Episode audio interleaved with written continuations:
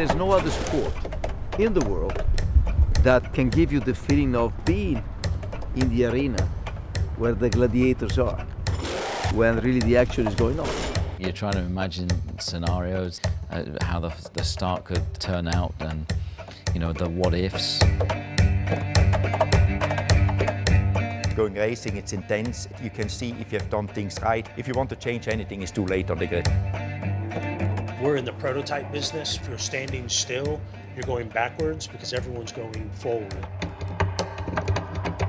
In the team, we are half glass empty people rather than half full. Maybe our lives are a little bit more miserable than others, but it keeps us on our toes. Formula One is the most elite racing league on the planet, and it's doubled in value since US based Liberty Media bought F1 for some $8 billion in 2017. What's it worth now? The enterprise value is about floating around, say, 16 billion. And together, the 10 teams on the grid are reportedly valued at more than $15 billion. Today, I don't think you could buy a team for less than $750 million, and the top teams are valued at 3 billion. That's a total change. It's a rapid rise for one of the world's fastest sports.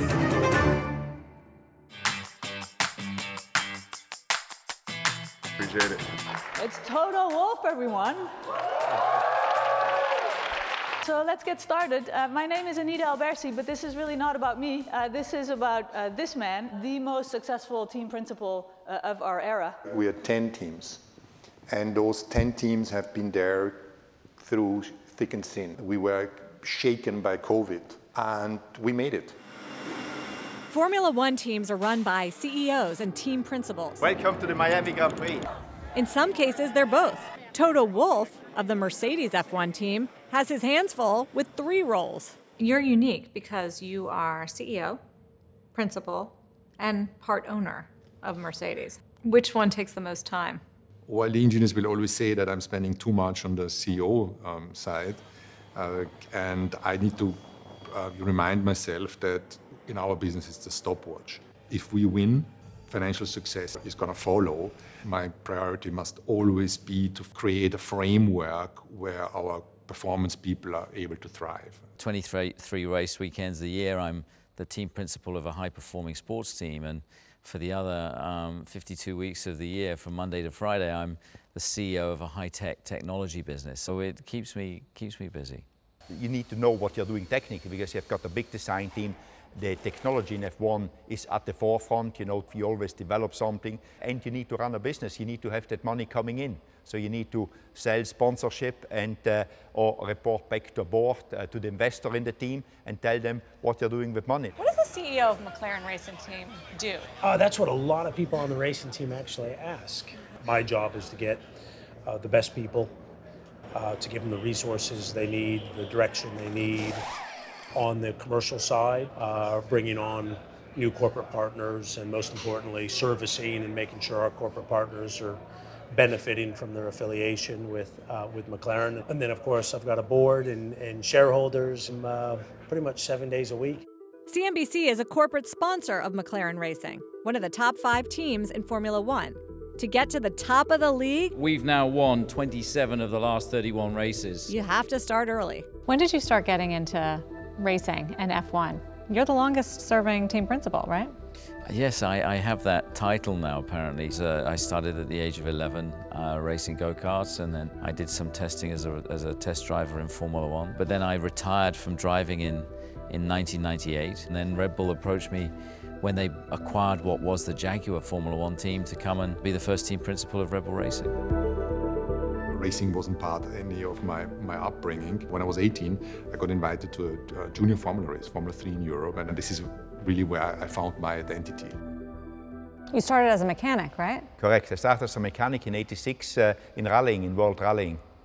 And how does going from mechanic to now being a team principal inform you? Do you think it gives you an edge? I don't know if it, it, it gives me an edge, but for sure it gives me uh, uh it gives me an advantage. I mean, uh, it's very difficult to uh, uh, pull the wool over my eyes. F1 cars are made from scratch. It's part of the reason that operating costs for the teams are sky high. For the Mercedes team, that figure was more than $400 million in 2022. which includes everything from marketing to mechanics to driver salaries. And this is all, you can, that's massive. That's massive carbon. Right. It's an aerodynamic um, um, miracle in that car.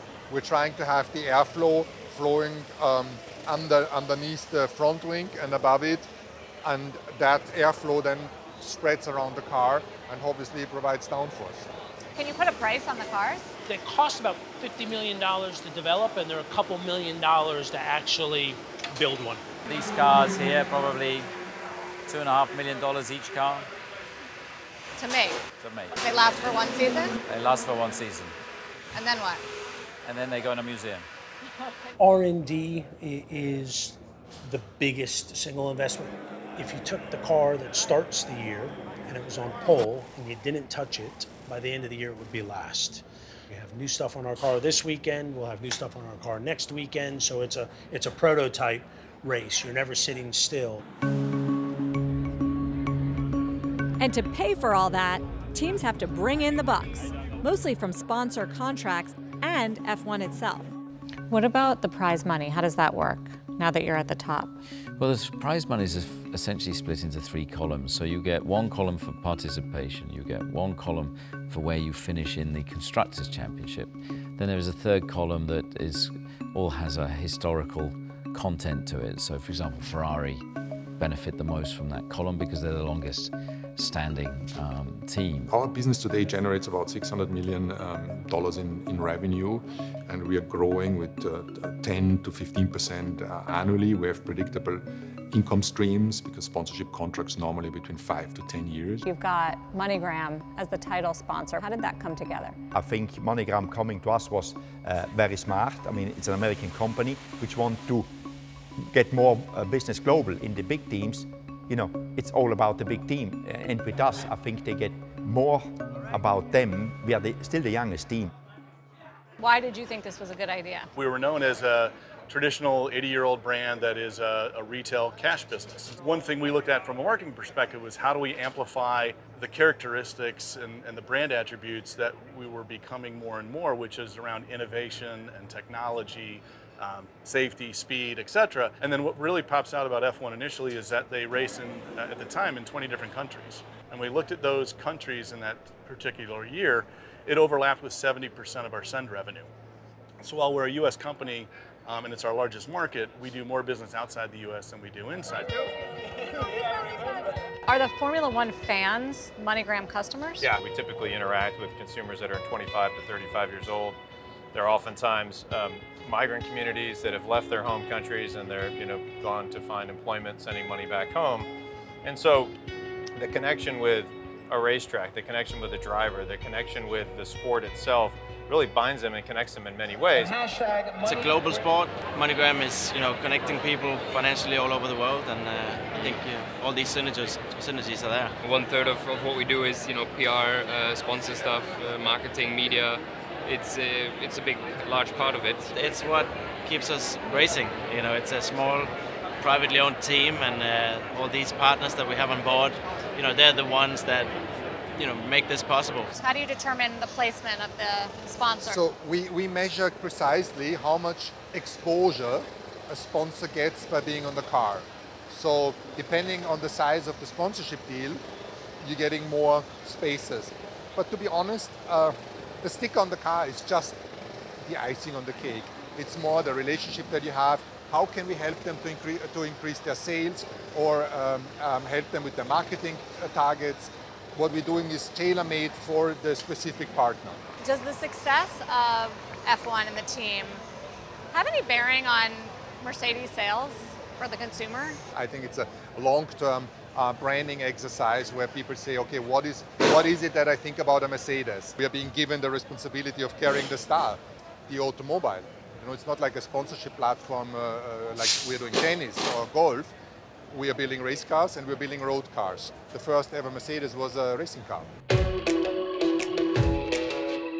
Why does Red Bull, an energy drink maker, need a Formula One team? The shareholders have always been passionate about racing and Formula One, and they saw it as the perfect platform to market their brand. And uh, it's the most viewed sport in the world outside of the Olympic Games and uh, the, the, the, Football World Cup. But of course, they only happen four, every four years. Formula One is every two weeks. Is it a profitable investment for them? Um, it, it, depends how you view it in terms of the recognition for the brand globally. Um, what that would cost to advertise absolutely is a huge success in the amount that it's promoting the Red Bull brand. And I think as, as the sponsorship and partnerships and the income uh, improves and cost caps take effect, we're seeing the intrinsic value of Formula One teams just increase dramatically. The cost cap that Liberty Media introduced limits how much each team can spend on building and developing cars, set at $135 million in 2023. Is the budget cap a good thing? Absolutely. Anybody investing in it knows how much you're going to spend. Before, somebody investing in a race team didn't know if he would spend 200 million a year or half a billion a year. There was uh, everything in between. We're now profitable. We were losing seven, eight, nine figures when I uh, got started, and, and now we're a, a, profitable sports team. The blueprint was the American leagues, where when the salary caps were introduced, the businesses became sustainable. That was introduced two years ago, with also the aim not only to make the business sustainable, but also to create a more level playing field. Small teams basically having the same budget like the big ones. Long term, there will be many more teams capable of winning races, but also it made our business very profitable. So how do you spend it most wisely? Well, and how, that's do, you, and the, how do you boost the performance? That's uh, that's the name of the game. Before, if we wanted to develop a new front wing, you could develop ten and pick the best one, and you didn't mind that you kind of wasted money on nine front wings. Now you don't want to develop ten to land on one because that nine wings that you've wasted money on, that's money that you should be spending somewhere else. Becoming profitable, I hope we achieve it this year or next year. You know, that would be one of it's the not goals. Not profitable now. Not, not in the moment. In the moment, I think we, have, we are close to a break even. Uh, but uh, uh, we will become profitable because every a business to assure that you continue, you need to be profitable because it cannot be uh, just an investment project. And with profitability comes a surge in team values. Recently, a group of celebrity investors took a 24% stake in Alpine Racing, putting that team's value north of $900 million. We've got a lot uh, more um, newer, younger audience now, which I think people are really excited about the sport and where it's going. I used to come out to the States particularly and I would explain what it is I do and I never could understand why people didn't love the sport like I, have grown up to love it. And um, now I'm seeing people have, having that experience that I've had. As this season winds down, it's all eyes on next spring. How should we look to 2024, the next season? Do you have a, a, good sense that you're going to be back in the hunt for the title again? We have completely changed the concept of our car.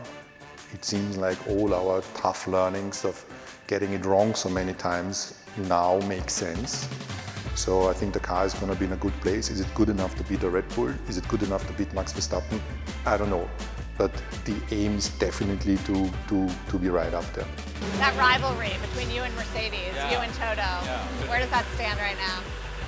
Well, they, they uh, you know, they're a bit quiet at the moment, but uh, you know, they'll be back. It's a bit like the Terminator.